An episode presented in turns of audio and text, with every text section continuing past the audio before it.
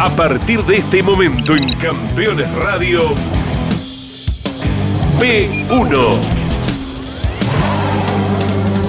Con la conducción de Diego Sorrero y Mauro Feito.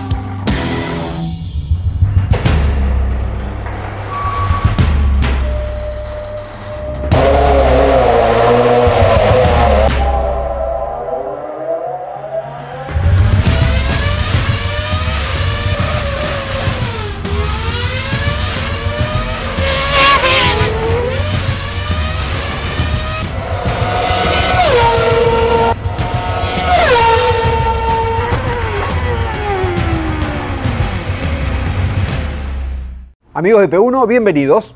Llegamos nomás a la última semana de la saga completa de Sergio Rinland, la historia de este ingeniero argentino de calidad Fórmula 1, que estuvo 20 años, dos décadas completas, en la máxima categoría del automovilismo mundial, en distintos equipos y con un derrotero de experiencias que nos ha maravillado, nos ha sorprendido y hasta nos ha dejado un poco sin palabras, porque creo que si hiciéramos una lista de la cantidad de equipos de Fórmula 1 que entre el 80 y el 2000 entraron y salieron alternativamente, sería muchísimo más larga de lo que nosotros pensamos, de lo que todos pensamos. Fue esa época en la que, acuérdense, en 1988, cuando intentaba Popi Larrauri correr con Eurobrun, había preclasificación, porque había tres equipos que quedaban el viernes y no pasaban a la tanda clasificatoria del sábado muchas veces le pasó a la Rauri quedar en esa preclasificación. Ese era el auge de equipos de Fórmula 1 que había, que sin embargo no tenían el respaldo económico o el sustento técnico para sostenerse en el tiempo. Y miren que han sido equipos muy grandes los que estuvieron, no eran todas empresas nuevas, sin antecedentes, sin experiencia. Estuvo desde AGS, Martini, La Rus. Hubo muchos nombres interesantes que tenían mucha trayectoria en otras categorías menores que habían llegado a la Fórmula 1 y sin embargo no pudieron seguir. A Rinland le pasó, lo hemos visto en las tres semanas que ya llevamos emitidas de P1, que cayó en, esos, en muchos de esos proyectos e incluso estuvo en equipos como Brabham, finalmente en Arrows, que es lo que contaremos en el día de hoy, que contará en P1 en el día de hoy, que eran históricos, que estaban en la categoría y que tampoco pudieron sostenerse cuando el crecimiento económico de la Fórmula 1 a nivel de costos y de desarrollo tecnológico era tan alto que indefectiblemente era necesario tener sponsors muy fuertes para sostener ese desarrollo y mantener la competitividad. A lo largo del programa de hoy iremos viendo cómo Rinland se termina cansando de tanta frustración, de tanto intento que no se termina de concretar, de tanto proyecto que empieza pero termina antes de tiempo, de tanta promesa incumplida, como pasó con Fond Metal, lo vimos la semana pasada en el tercer episodio de esta saga. Así que empezamos con la conclusión de lo que fue su desarrollo del Sauber C20, ese auto con el que terminó cuarto el equipo suizo en el Campeonato Mundial de 2001, hecho íntegramente por Sergio Rinland, y lo que continuará después, tras una pequeña pausa de casi un año sin estar en Fórmula 1, después de Sauber, un regreso a Narrows y lo que contará Rinland en el resto del programa de hoy. Sobre el final habrá algo sumamente interesante, que es aquello que ocurrió en el 2000, entre el 2008 y el 2010, cuando la FIA decidió incorporar cuatro equipos nuevos a la Fórmula 1, se presentaron ocho o nueve, quedaron solamente dos. Uno de ellos era el USF1, aquel equipo en el que Peter Windsor y Ken Anderson habían convocado a Pechito López, convocados es una forma de decir, probablemente habían intentado asociar a López y su pool de sponsors para sostener económicamente parte de la inversión de ese equipo de Fórmula 1, que finalmente nunca corrió, se terminó, la frustración fue absoluta para Pechito, para todos los argentinos, y el equipo nunca corrió. En el camino de que quedara ese equipo, quedó también el proyecto de Epsilon Euskadi, un equipo que estaba creado por Joan Villadeprat y Sergio Rinland en España y que tenía muchísimo más respaldo desde lo técnico e incluso económico. Hasta tenían los motores y no eran los Ford Cosworth. Hay una anécdota imperdible que contará Rinland hoy al respecto para correr en Fórmula 1 y sin embargo no lo eligieron. Bienvenidos a P1, última parte de la historia de Sergio Rinland. Como debe ser en un programa que recorre la historia del automovilismo de punta a punta.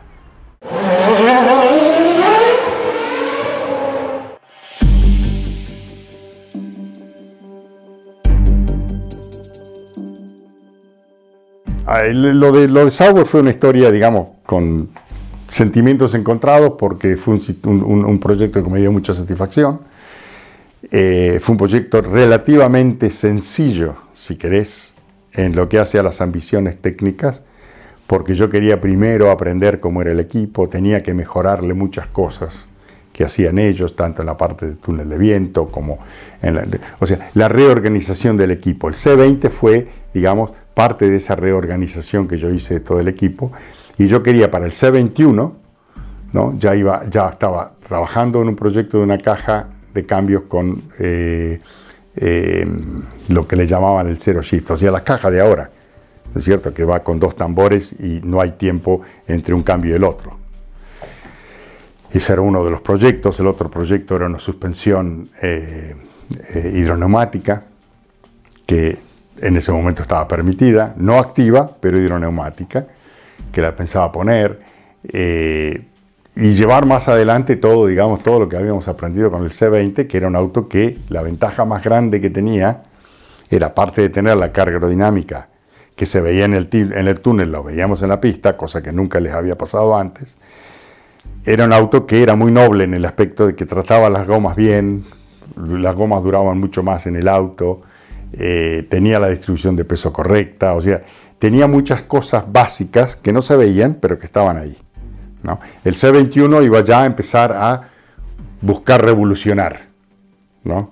¿Qué es lo que hubiese sido, por ejemplo, cuando estaba en Brabham del BT60 al 61? El Ford Metal era un auto que aerodinámicamente era mucho más avanzado que el Brabham, pero mecánicamente era un paso atrás, porque no tenía ni la suspensión hidroeléctrica, no tenía, no tenía este, em, ninguno de los avances, digamos, que, se estaban siguiendo en el Brabham, en Ford Metal, porque Ford Metal era un equipo chico. Y acá en Sauber yo hice lo mismo.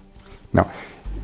O sea, hice todas las suspensiones de fibra de carbono, los portamasas de titanio, el auto eh, salió 60 kilos debajo del peso, o sea que tenía el, contrapeso adelante para poner el peso en el lugar correcto. O sea, tenía un montón de avances, pero digamos, el avance siguiente, que era la caja de cambio de, que no perdía tiempo entre un cambio y el otro, y la suspensión hidroneumática, eh, esa no la llegué a aplicar.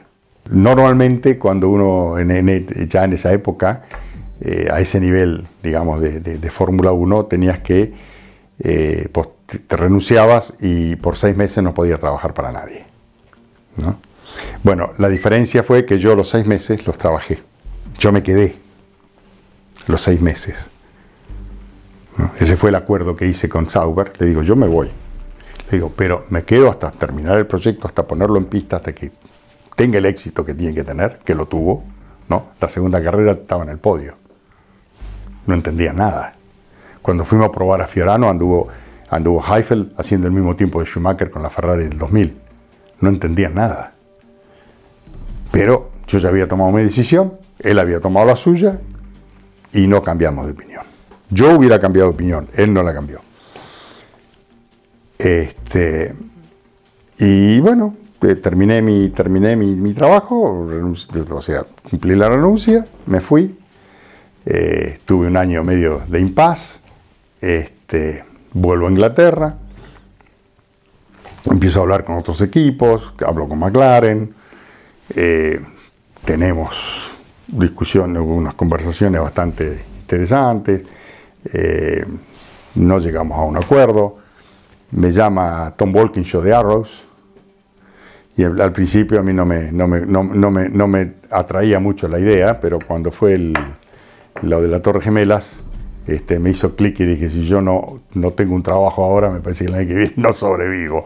Así que le dije que sí a Arrows, y así es como terminé yendo a Arrows en septiembre septiembre del 2001, el día siguiente de las Torres Gemelas.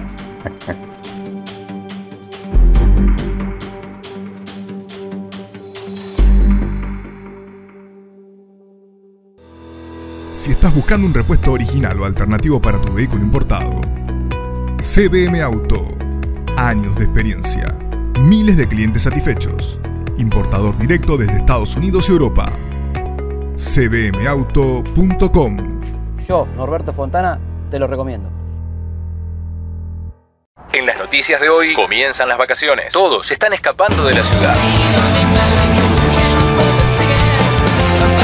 Escapate de los demás, no de la ciudad. Renault Stepway, aventurero por fuera, urbano de corazón.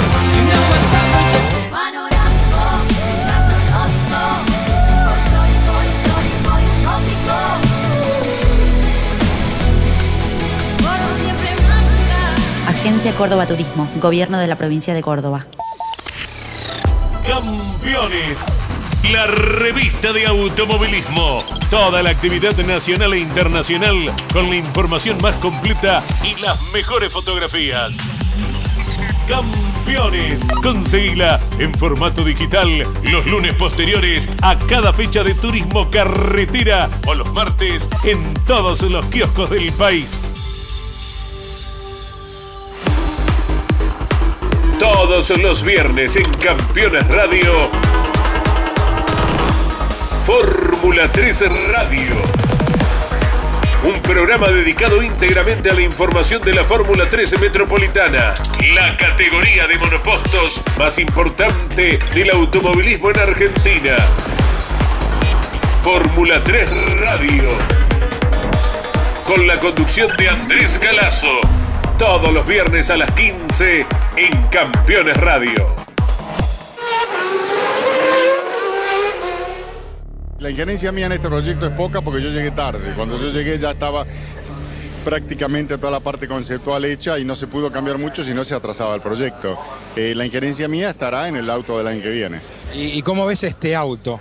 No, este auto está bien, tiene, digamos, ciertos conceptos interesantes aerodinámicamente, muy parecidos a los que había usado yo en el Sauber, o sea que eh, para mí son desarrollos que son familiares, los conozco, sé, sé para qué lado poder llevarlo. Eh, Sergio, se puede evolucionar, uno, uno piensa eh, que evidentemente puede se- seguir evolucionando y aspirar a qué. Bueno, el problema está que sí, uno evoluciona siempre, pero todos también evolucionan. O sea que eh, mejorar la posición es muy, muy difícil, muy complicado. Mantenerla ya es un triunfo. Y bueno, Arros venía bien hasta que el amigo Walkinshaw empezó a tener problemas económicos. Y los problemas económicos lo llevaron prácticamente a cerrar el equipo antes de temporada. Y para mí fue digamos, la gota que rebalsó el vaso. O sea, yo dije, no voy a trabajar más en un equipo Fórmula 1 que esté, digamos, de la mitad para abajo, porque ese es el riesgo. La Fórmula 1 de hoy, ningún equipo se va a fundir, porque todo el, el sistema financiero está armado de tal manera que hasta el equipo más chico y el que no gana nunca y el que no saca un punto, está bien económicamente. Te diría que hasta un equipo podría funcionar sin sponsor hoy en día. En aquella época era imposible. ¿no? Y por eso todas esas exp- experiencias traumáticas, si querés, de falta de dinero, de cerrada de equipo, de todo eso, porque la Fórmula 1 era muy volátil en esa época. ¿no? Eh, los costos aumentaban drásticamente, pero la, la, digamos, la estructura financiera de la Fórmula 1 todavía no estaba armada. ¿no? La terminó armando Bernie, pero le llevó otros 20 años. ¿no? O sea que este, en, el, en el aspecto técnico yo creo que estuve en la mejor época de la Fórmula 1, que fue la década del 80, la década del 90 y el principio de los 2000. Pero en lo que hace a la parte, digamos, económica, financiera de lo que es la Fórmula 1 hoy, eh, no. No, llegó después que yo me fui. ¿no?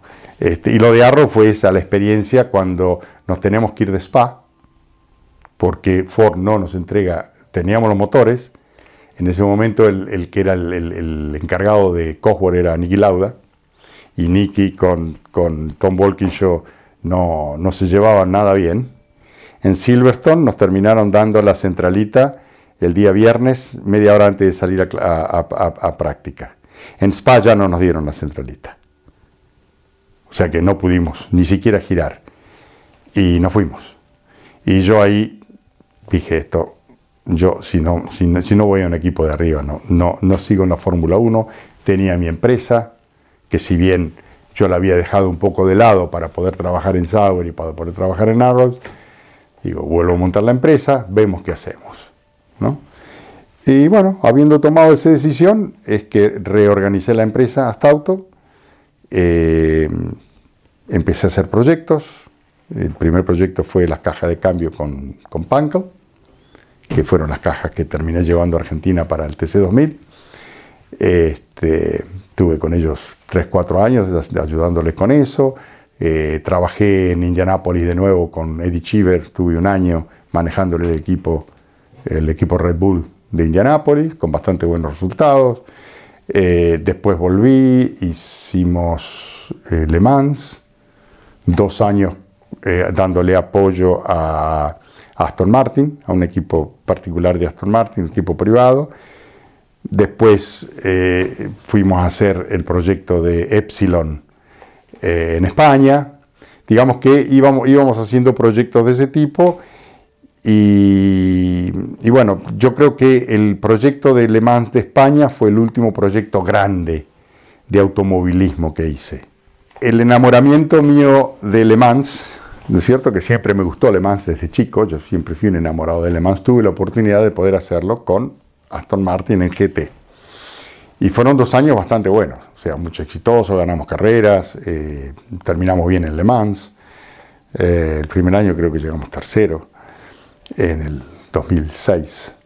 Este, después hicimos 2007. Y a fines del 2007 eh, me encuentro con Joan Villar Prat, que aparte de haber sido, digamos, mi, mi, quien me llevó a Benetton realmente, porque él era el gerente de Benetton en esa época, eh, somos amigos desde la época en que él estaba en Fórmula 3 y yo recién arrancaba. A punto que él es padrino de mi boda, ¿no? para darte una idea, el nivel de amistad que tenemos. Me llama Joan y me dice, mira, estoy haciendo un proyecto de, Le Mans que yo sabía porque nosotros le habíamos ofertado de Pankel para hacer la caja de cambio, que al final la terminó haciendo Ricardo. Este, pero nosotros le habíamos ofertado hacerla.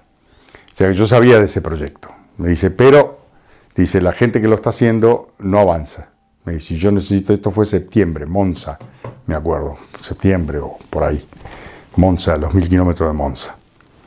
Este, yo estaba con el Aston Martin, él estaba con los Fórmula Super Renault.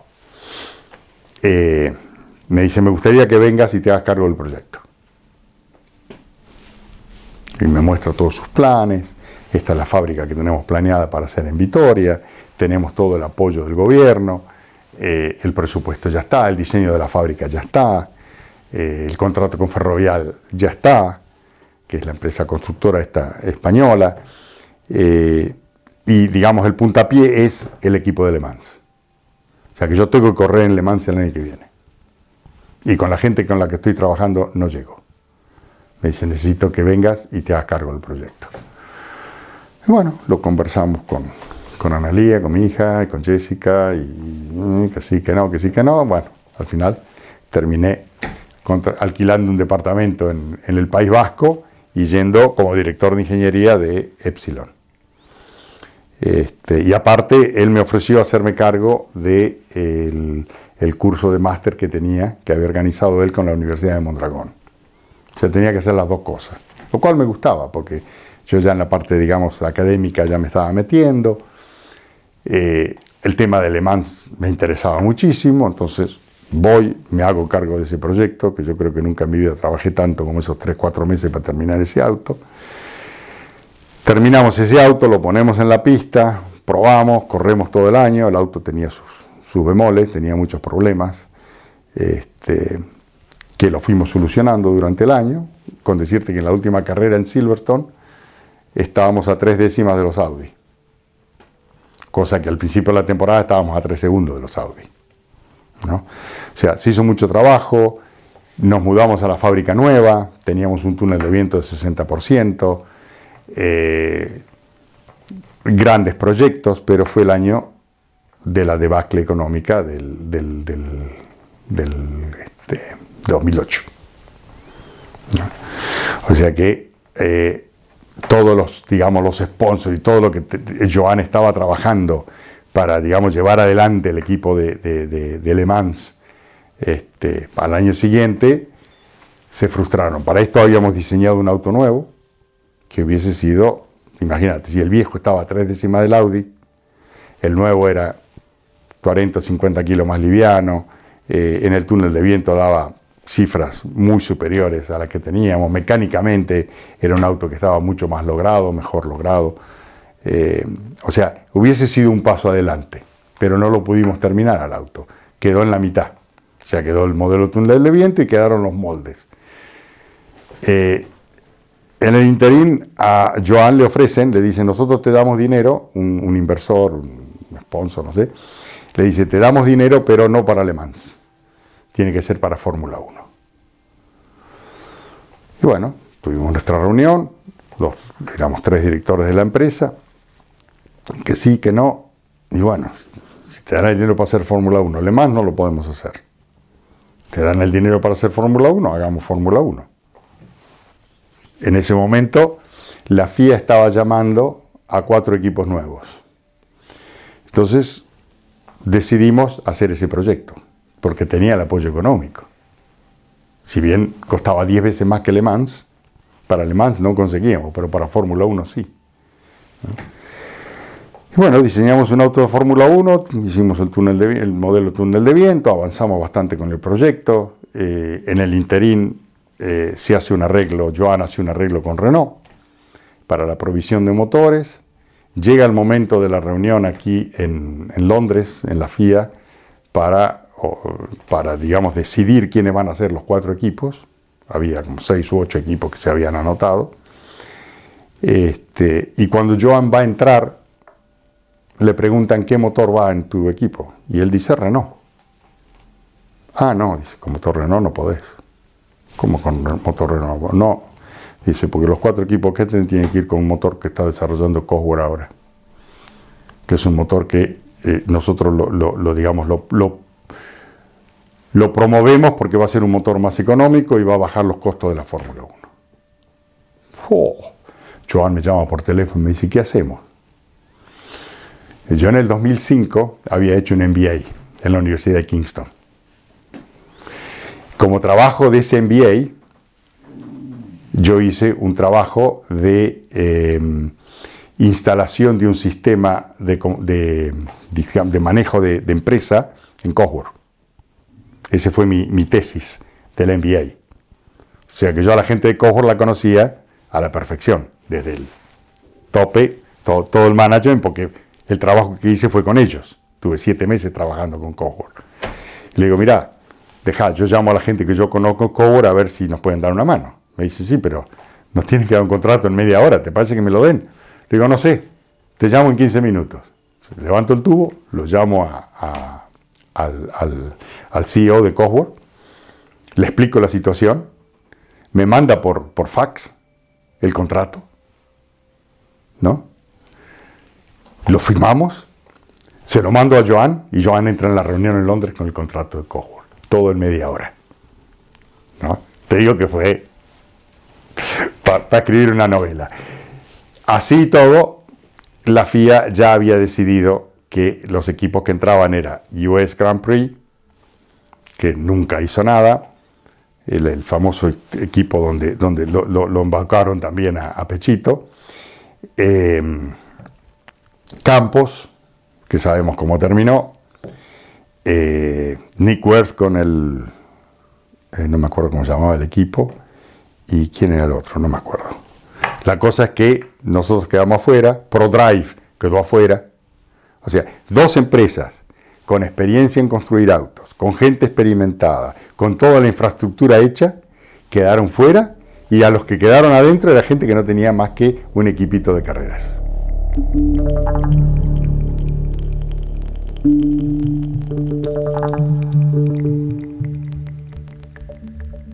Si visitas Miami, no extrañes lo que dejas por unos días. Visita Las Acacias, el gourmet argentino. Productos argentinos y regionales. Las Acacias, un punto de encuentro en Doral. Encontranos en la 82, 00 Northwest y la 14 Street.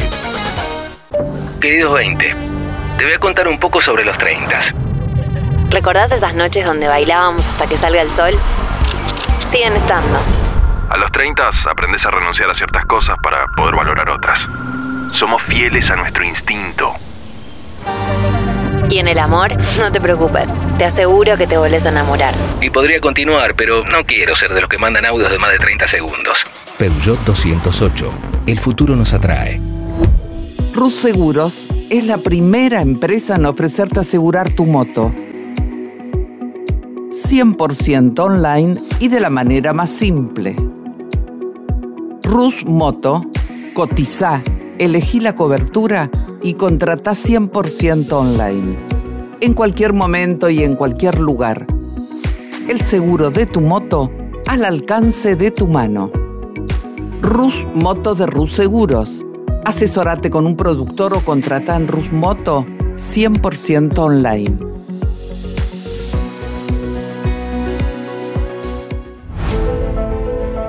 Editorial Campeones presenta Mouras, Príncipe de TC. Un recorrido completo por su vida deportiva, los momentos exitosos, la consagración y su dolorosa muerte.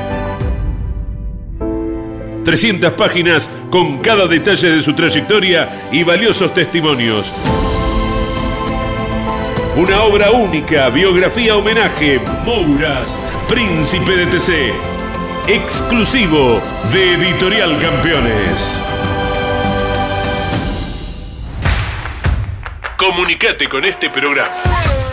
Deja tu mensaje de texto o voz al WhatsApp de Campeones Radio. 11 44 75 0000. Campeones Radio. Todo el automovilismo en un solo lugar.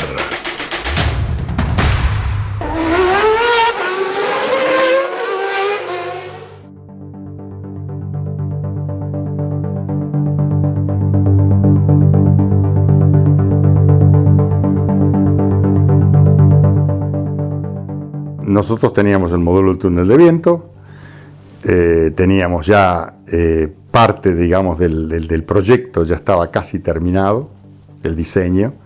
Eh, ya habíamos empezado con la construcción de los, de, los, este, de los moldes, porque la fábrica nueva que teníamos en Vitoria teníamos dos máquinas de cinco ejes donde podíamos maquinar todo el auto completo, para darte una idea. Eh, ya teníamos el contrato con Extrac para diseñar la caja, para usar una caja Extrac. Eh, el modelo de túnel de viento ya iba por la tercera iteración. Eh, estábamos muy avanzados, igual que ProDrive. Y yo sé de ProDrive porque David Richards somos amigos y yo sabía lo que estaba haciendo ProDrive. Porque, digamos, hablábamos entre nosotros, porque queríamos entrar los dos. ¿no? Este, y somos los dos, equipos que quedamos fuera. O sea que una vez que Epsilon queda fuera, eh, aparece un proyecto, ¿no? De nada, que la ciudad de Vitoria había comprado al MIT en Estados Unidos, al, Massachusetts eh, Institute of Technology, un proyecto de un auto eléctrico para ciudad. Un autito eléctrico, chiquito, para ciudad, que era todo un concepto nuevo, que es el mismo concepto que hoy ves con la bicicleta, por ejemplo, que la gente llega, pone su tarjeta de crédito, lo alquila, se sube, anda por y después lo deja cargando en otro lado. ¿No? Bueno, ese era el concepto del MIT con este auto que la, que la ciudad de Vitoria lo había comprado. Pero necesitaban hacer el, el desarrollo de ingeniería, porque esto era solo un concepto. Y MIT había hecho un modelo en escala 50%, que funcionaba, pero ahora había que hacer el auto, el auto en serio. Entonces, como nosotros teníamos todo el apoyo del gobierno vasco, el gobierno vasco nos da ese proyecto para que lo desarrollemos. Y ahí fue donde a mí me picó el bichito de los vehículos eléctricos. Este proyecto llega en el 2009, ¿no? que fue cuando se nos estaba terminando lo de, se, se terminó lo de Le se terminó lo de Fórmula 1, llega el proyecto del auto eléctrico. Y bueno, nos abocamos todos a ese proyecto del autito eléctrico. A mí me picó el bichito de los autos eléctricos, terminamos el proyecto, ¿no? hicimos todo el, digamos, el- el proyecto, se lo entregamos, este, y Epsilon empezó a tener problemas económicos porque la fábrica era muy grande, había estado diseñado o para hacer Le Mans o para hacer Fórmula 1, ¿no? Teníamos todo un equipo de máquinas de Sharp teníamos las dos máquinas de cinco ejes, un departamento de fibra de carbono con tres autoclaves, túnel de viento de 60%. O sea, la fábrica estaba montada, digamos que era al mismo nivel de una fábrica Fórmula 1 en Inglaterra, ¿no? pero era insostenible. Económicamente era insostenible. Y bueno, eso terminó, digamos, este, terminamos, tuvimos que cerrarla. Seguimos con la escuela un año más, con el máster, ¿no? Del 2011, y ya después se terminó todo, ¿no? Pero a mí me picó el bichito del auto eléctrico, y cuando volví a Inglaterra, un amigo me dice, che, ¿se podrá hacer un auto eléctrico de carrera? Luego yo pienso que sí, déjame que lo piense y te cuento. Y así es como yo diseñé lo que hubiese sido el primer Fórmula E. Empiezo a hacer un desarrollo, eh, hablo con la FIA, con John Todd, y ahí es donde John Todd me dice, nosotros estamos pensando en lo mismo. Y la idea mía era decir, bueno, juntemos fuerzas. Yo, el proyecto lo, empecé a desarrollar, pero ellos ya tenían el, proyecto hecho con, este, con Spark, que son los que hacen los autos ahora. Eh, en ese momento era la posibilidad de dos o tres fábricas. Dalara quería entrar, Lola quería entrar. Entonces me encuentro con Martin Birrain, que era el dueño de Lola, al cual yo ya conocía, este, que me había ofrecido trabajo hace unos años. Este, me lo encuentro en Silverstone y me pregunta qué estoy haciendo. Cuando le cuento lo del proyecto eléctrico, me dice, nosotros queremos entrar. Y entonces me contrata Lola por seis meses. Me dice, vamos, desarrollamos el proyecto y lo presentamos a la FIA. Y bueno, trabajé seis meses para Lola, terminamos el proyecto, lo presentamos a la FIA. En la reunión que tenemos en Ginebra, el representante de la FIA nos dice de que el sponsor que tenían se había borrado y que tenían que poner el, proyecto de la Fórmula E en, en la heladera por el momento. Cuando consigamos el apoyo financiero lo vamos a poder rever. Esto fue en mayo. En septiembre aparece eh, Agag, Alejandro Agag, con su apoyo, pero el, el Fórmula E tenía que ser monomarca y hecho por ellos. O sea que eh, ninguno de, los, de nosotros que, estábamos ahí revoloteando para poder hacerlo, bueno, ahí apareció la oportunidad de hacer un, un auto híbrido para Garage 56, yo trabajo como consultor en el proyecto del Delta Wing, ese, auto que tenía las dos rueditas adelante.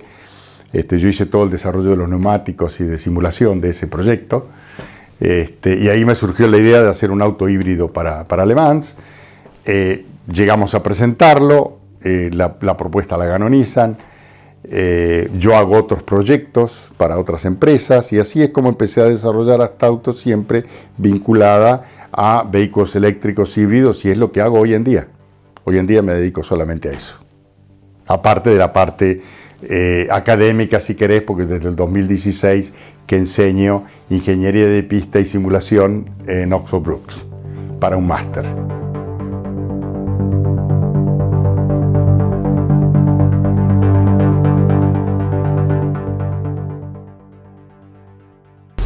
Si tu misión es mejorar la rentabilidad de tu flota de transporte pesado o tu maquinaria agrícola, VM Racing es tu aliado perfecto. Optimización de inyección electrónica, soluciones inteligentes al servicio de la potencia y el torque de tu motor. Porque tu cosechadora debe cosechar, porque tu camión debe transportar. VM Racing, nos vas a recomendar. Desafía tus límites. Tonino es tu mejor opción. Si de bicicleta se trata, acércate a Tonino, el surtido más amplio y una gran variedad de productos. 35 años de trayectoria. Visítanos en nuestras dos sucursales, Lomas de Zamora y Lomas del Mirador. Seguinos como Bicicletas Tonino, www.bicicletastonino.com.ar. Michelangelo, un lugar único y diferente Michelangelo, shows y gastronomía de nivel internacional. Michelangelo, Balcarce 433 en el corazón de San Telmo. Editorial Campeones presenta Reutemann Eterno. Una biografía homenaje a Carlos Alberto Reutemann desde su infancia hasta su consagración en los principales circuitos del mundo a través de más de 300 páginas. Reutemann Eterno, un extenso recorrido por la trayectoria de uno de los más grandes deportistas argentinos y la palabra de quienes más y mejor lo conocieron. Reutemann Eterno, una obra única como el relieve de su protagonista. Adquirí edición limitada en campeones.com.ar haciendo clic en el banner de Reutemann Eterno. Tu pasión por el automovilismo no descansa en la semana. Estás escuchando Campeones Radio.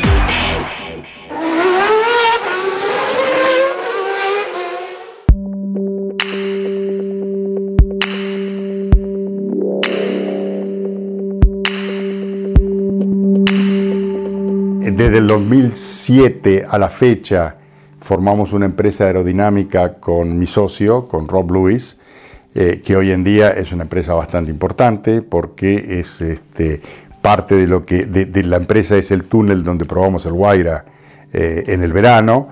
Este, tenemos parte de la empresa está dedicada a deportes, fundamentalmente bicicletas a, a nivel olímpico. Tenemos un túnel de viento de bicicletas, y tenemos fabricación de ropa y desarrollo, digamos, de, ciclistas, si querés, tenemos todo, toda la infraestructura armada para apoyar equipos olímpicos de bicicletas. Este, o sea, la empresa creció de ser 10 ingenieros, 6 ingenieros que hacían CFD, a lo que es hoy, que son más o menos unos 60 empleados, ¿no? con dos sedes, una dedicada al deporte, digamos, eh, a los deportes y la otra dedicada a, los, a los autos, tanto de carrera como de calle. Este, o sea que mi actividad hoy sigue a full, un poco vinculada al automovilismo, pero más que nada vinculada a la parte de vehículos eléctricos.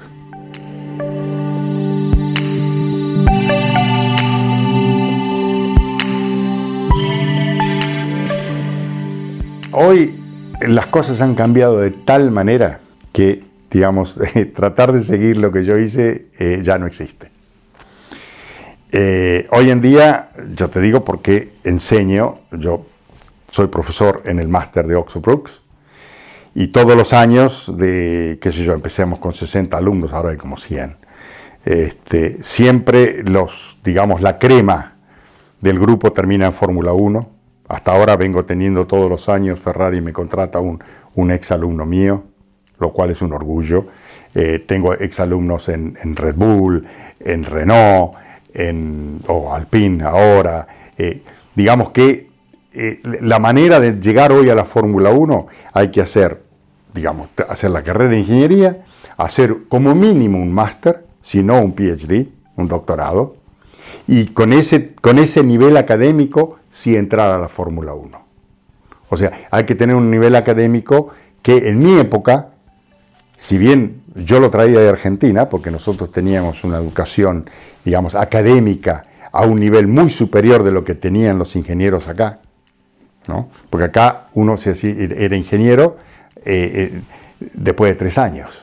O sea que no venías con la experiencia y con el aprendizaje académico y el cúmulo de conocimientos que nos daba a nosotros, nos da la Universidad Argentina. Es un sistema de educación totalmente distinto.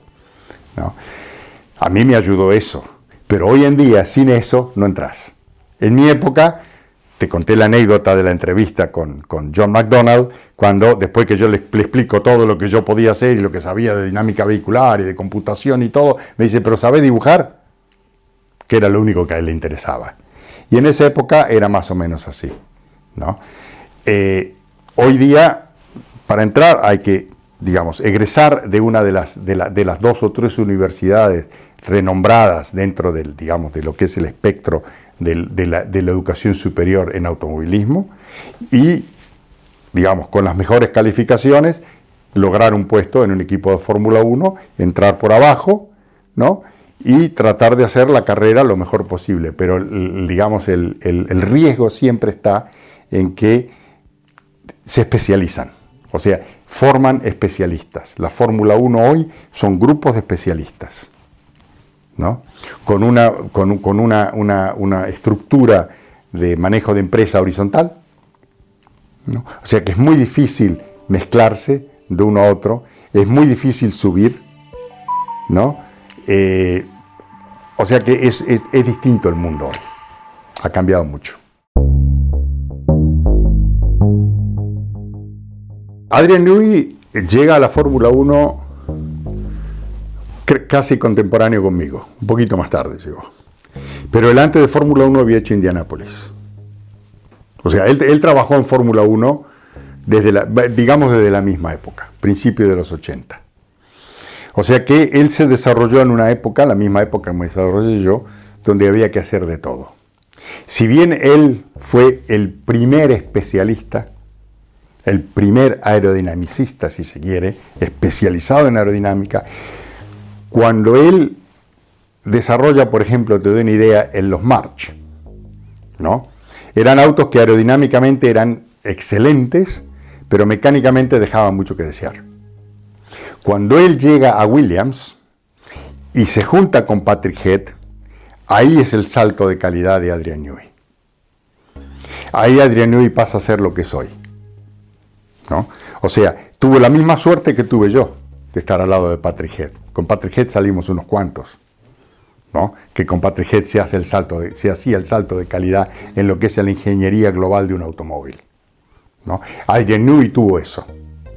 Una vez que logró eso, y el éxito que logró en, en, Williams, él pasa a McLaren, ya como director técnico, ya a cargo de todo, pero siempre con la aerodinámica es su, digamos, su tema. ¿no? Pero él es el único hoy en día a cargo del Departamento de Ingeniería de Fórmula 1 que tiene el concepto global del automóvil. Y por eso, cuando el, digamos, el, foco, el foco de la Fórmula 1 pasa del, digamos, del reglamento 2014 al 2022, que era, digamos, el foco era el motor, digamos, pasa al reglamento nuevo donde el foco es nuevamente la aerodinámica y el automóvil, es que Adrián Newey no va con qué. Y es una de las cosas que yo me acuerdo hablando, te estoy hablando hace 10, 15, 20 años, de dónde van a salir los directores técnicos nuevos en la Fórmula 1, porque la estructura no lo permite. ¿no? Y Adrián ya es más joven que yo. Eh, cuando llegue a los 70, 70 y pico, no creo que si quiera seguir trabajando al ritmo que viene ahora quien venga detrás de él y ya no va a ser él. Y va, a ser, digamos, se va a igualar con los otros equipos. O sea, vos, vos tenés hoy, por ejemplo, la carrera de, qué sé yo, tenés Aston Martin, tenés McLaren, tenés eh, Ferrari. En Ferrari todavía lo tienen de consultor a Rory Byrne, que es otro de la vieja escuela. Y por eso Ferrari tiene destellos de ser el mejor auto del resto. ¿no? Mercedes no puede salir del pozo porque tiene una estructura horizontal de especialistas. Y no hay nadie que pueda llevar la batuta, a pesar de que tiene gente muy capaz.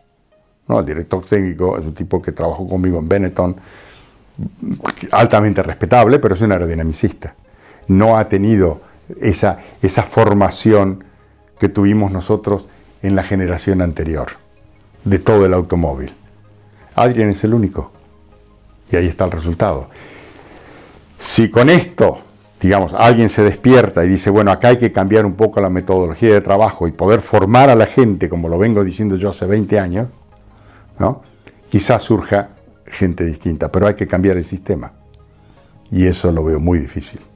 O sea que, así como la industria aeronáutica se, transformó en, digamos, en organizaciones horizontales de especialistas que llevan, te tardan 5, 6, 7, 10 años en desarrollar un avión, ¿no es cierto?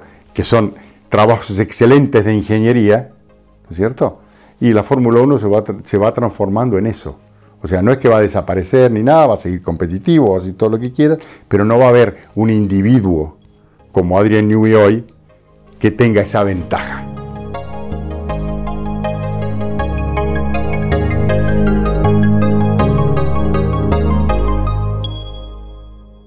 Interesantes las últimas dos reflexiones de Rinland. Hacer lo que dice yo quizás sería imposible. Probablemente ha cambiado el mundo completamente. Y después viene la explicación. la Fórmula 1, el desarrollo de un ingeniero en Fórmula 1 es muy puntual, específico para un área, y es ahí donde a lo mejor hacen agua muchos equipos, muchos especialistas inconexos entre sí, en distintas especialidades, en distintas áreas del el desarrollo de un auto de Fórmula 1, de un equipo de Fórmula 1, y no una cabeza única. Y acá es donde no solamente rindan, sino el propio Enrique Scalabroni también, lo ha dicho muchas veces, Adrian Newey sobresale por lejos del resto, porque tiene la visión integral, es un diseñador especialista en aerodinámica de aquella época, de los años 80. Y tuvo el conocimiento, por ejemplo, del purposing, el famoso rebote que tuvieron los Fórmula 1 el año pasado cuando incorporaron el efecto suelo, del cual el resto de la ingeniería de la Fórmula 1 no tenía ni idea. Newey sí, y no solamente la tuvo, lo resolvió mucho antes que el resto y el Red Bull del año pasado fue prácticamente el único auto que no tuvo ese problema en los niveles graves que sí tuvieron otros equipos como Mercedes, Ferrari y el resto de la Fórmula 1. Cuando se vaya Newey, quizás no haya un reemplazante de su nivel, dijo Rindal, y realmente pareciera que es así.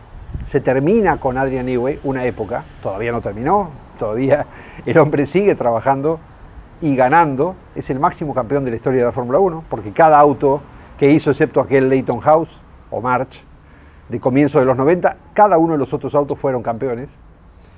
Y verdaderamente dice que sacarse el sombrero porque tiene una mirada macro de un auto de Fórmula 1 en las circunstancias que tiene, y acá me acuerdo de Rafael Balestrini que también dijo aquí en P1 contando su historia que el automovilismo es uno solo, no es aspecto por aspecto, y el que tiene la mirada global probablemente se destaque sobre el resto. Y Newey la tiene, así que será cuestión de disfrutar de su dominio, de sus desarrollos, de sus ideas y esperar a que se termine para que a lo mejor vuelva a haber paridad en la Fórmula 1. Nos vemos la semana que viene aquí en P1, los esperamos, hasta entonces.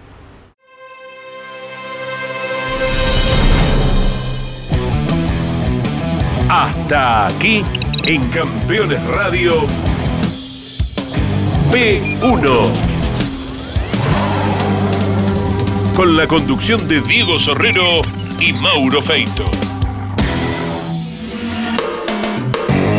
Campeones Radio. Una radio 100% automovilismo.